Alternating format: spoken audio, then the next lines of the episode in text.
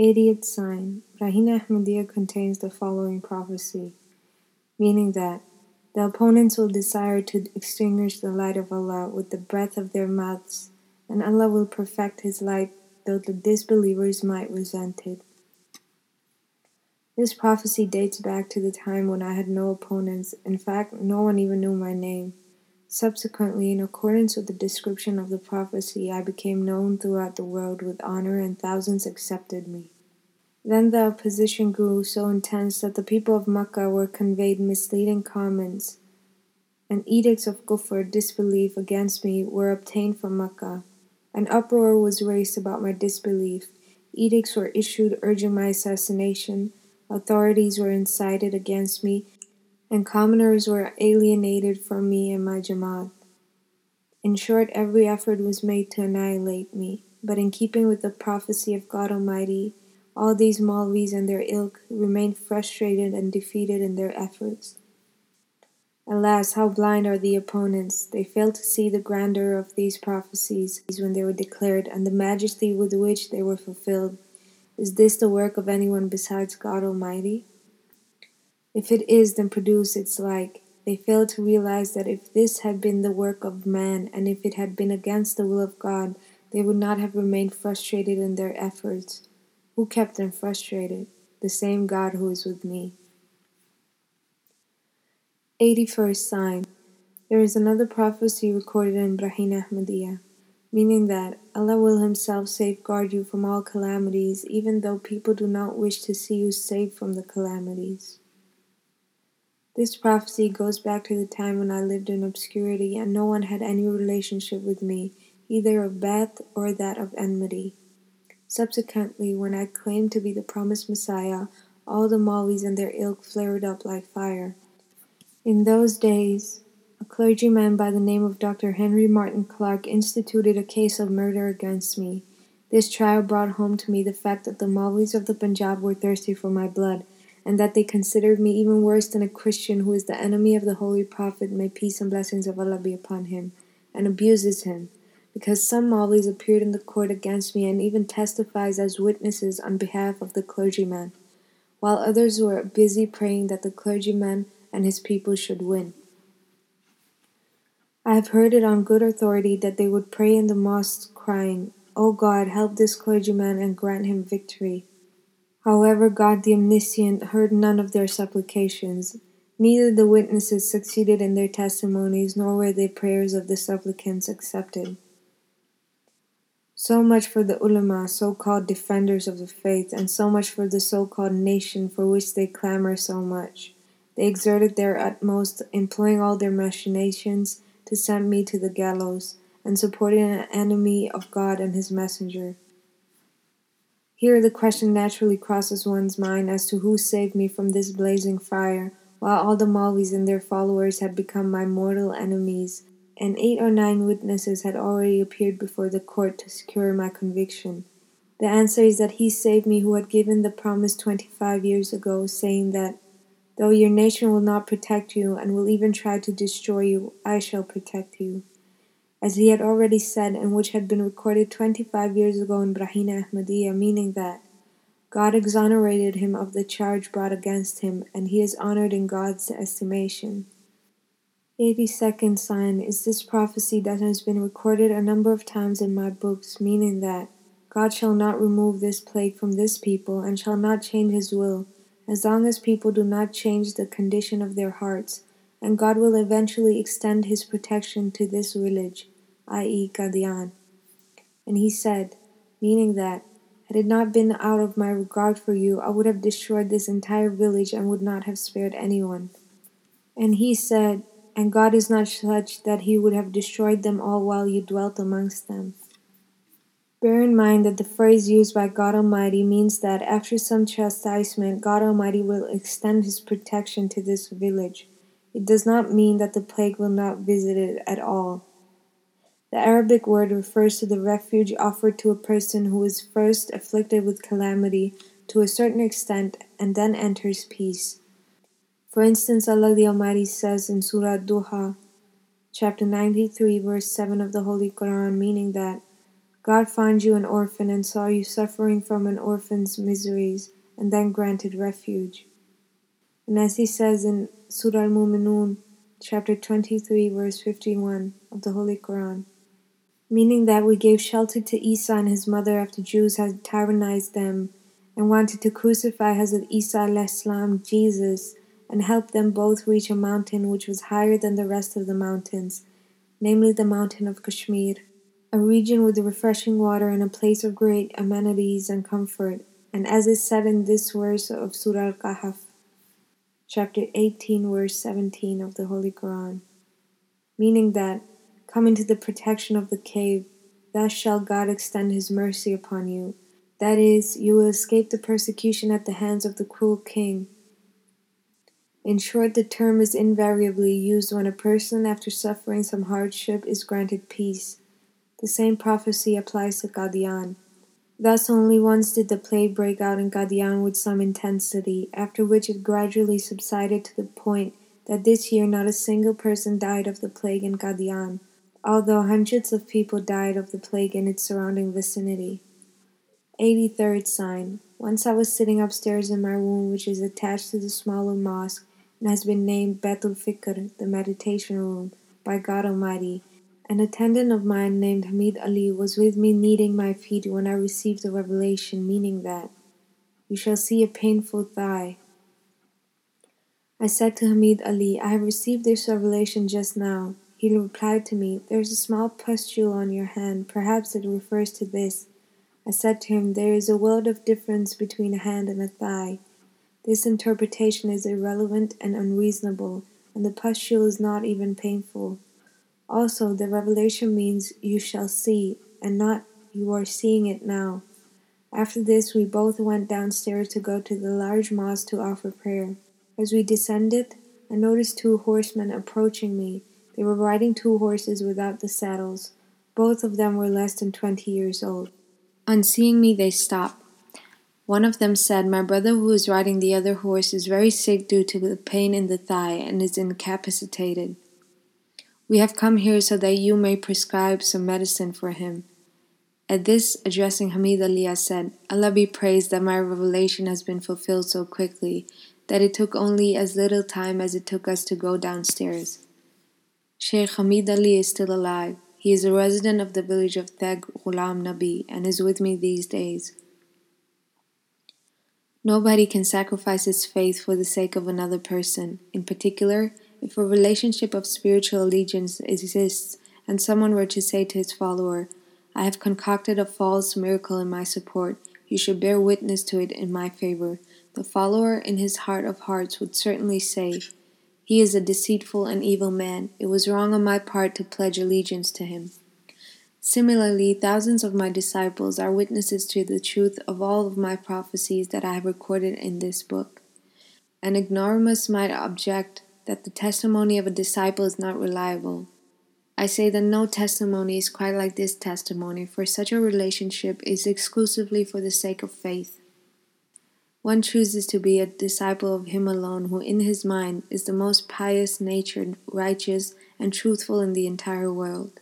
If the spiritual mentor is such that he concocts hundreds of false prophecies and beseeches his disciples to lie for his sake and to project him as a saint in one way or another by telling lies, then how can the disciples say that he is a righteous man? And how can they serve him with heart and soul? Rather, they will call him a Satan and become estranged from him. For my part, I curse any such disciple who ascribes false miracles to me, and similarly accursed is any such mentor who concocts false miracles. 84th sign. On August 5th, 1906, the lower half of my body became numb and I could not move one step. Since I had systematically studied books on Greek medicine, I apprehended that these were symptoms of stroke. There was severe pain with it. I was restless. I could not even turn over in bed. During the night, when I was in great pain, I was fearful, only for the sake of faith and for no other reason, that my opponents would gloat over it. Then I supplicated before the Almighty. Of course, death is an unavoidable matter, but you know that such a death, an untimely death, will cause the enemies to rejoice at this misfortune. Thereupon the revelation came to me in a light slumber, meaning that God has dominion over everything, and God does not disgrace the believers. Thus, I call to witness God the benevolent, in whose hand my life is, and who is also observing at this very moment whether I am lying against him or telling the truth, that with this revelation I fell asleep for perhaps half an hour, and when I woke up suddenly I found that there was no trace of illness left. All were asleep, and I got up and began to walk as a test. It was confirmed that I was perfectly well. On witnessing the great mighty of my Almighty God, I shed tears in gratitude to Him, thinking how mighty our God is and how fortunate we are to believe in His holy word, the Holy Quran, and to follow His Messenger, wasallam, and how unfortunate indeed are those who have failed to believe in this God who possesses such wonders. 85th sign. Once I fell seriously ill with dysenteric colic. For as many as sixteen days I passed blood in stools. The pain was too severe to describe. During those days, the late Sheikh Rahim Bakhsh, the revered father of Maulvi Abu Sayyid Muhammad Hussain of Batala, visited me to inquire about my health, and he saw my critical condition. And I heard him tell some people that this disease was spreading like an epidemic in those days, and that he had just come after offering funeral prayers for someone who had died of the same disease in Batala. And it so happened that a person named Muhammad Baksh, a barber and a resident of Qadian, fell ill the same day with the same disease and died on the eighth day. After the sixteenth day of my sickness, signs of hopelessness became evident, and I noted that some of my relatives were crying behind the wall and in accordance with the tradition linked to the Holy Prophet ﷺ, Surah Yasin was recited to me thrice. When my condition deteriorated to this stage, God Almighty put in my heart, stop every other's treatment and rub river sand having water with it on your body while glorifying God and invoking blessings on the Holy Prophet. May peace and blessings of Allah be upon him. Promptly such sand was procured from the river, and I began to rub the sand over my body, simultaneously reciting the prayer Holy is Allah and worthy of all praise. Holy is Allah the Great. And Durud Sharif, invocation of blessings upon the Holy Prophet. Wasallam. Each time the sand touched my body, it was as if my body was delivered from fire. In the morning, the illness had totally disappeared. By the morning, I received the following revelation If you are in doubt concerning what we have sent down to our servant, then cite a cure like it. 86th sign. Once I had a severe toothache and could not find a moment's peace. I inquired of someone if there was any cure for this. He said, The only cure for an aching tooth is its extraction. But I shrank from extraction of the tooth. At that time I felt drowsy. I was sitting on the floor feeling restless and there was a bedstead nearby. While restless, I placed my head on the foot of the bedstead and a light sleep overtook me.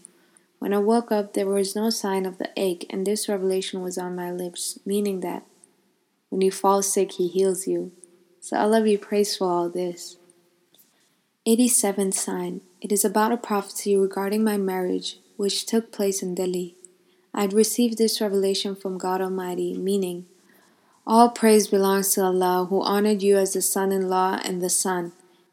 In other words, you are the scion of a noble house, and your spouse too shall be a Sayyid. This revelation was a prophecy about my marriage. It made me anxious as to how I would meet the expenses of the marriage, for I had no money at the time, and how I would be able to bear the lifelong burden of this responsibility. I prayed to Allah the Almighty that I do not have the capacity to bear these expenses. Thereupon I received the revelation, meaning that I shall provide whatever you need for the marriage, and I shall grant you whatever you need from time to time. And this is how it happened. To meet all the necessary expenses pertaining to the marriage, Munshi Abdul Haq, accountant at Lahore, advanced me a loan of 500 rupees, and another gentleman, Hakim Muhammad Sharif of Kalanor, who practiced medicine at Amritsar, lent me 200 or 300 rupees. Munshi Abdul Haq, the accountant, reminded me at the time that marriage in India was tantamount to keeping an elephant at one's door. I told him that God had already undertaken to bear these expenses. Then, after marriage, the series of victories began. There was a time when I found it hard to maintain a household of five or seven persons owing to my meager sources of income. But now, on an average, some 300 persons with their spouses and children, along with many of the poor and indigent, are fed daily at my community kitchen.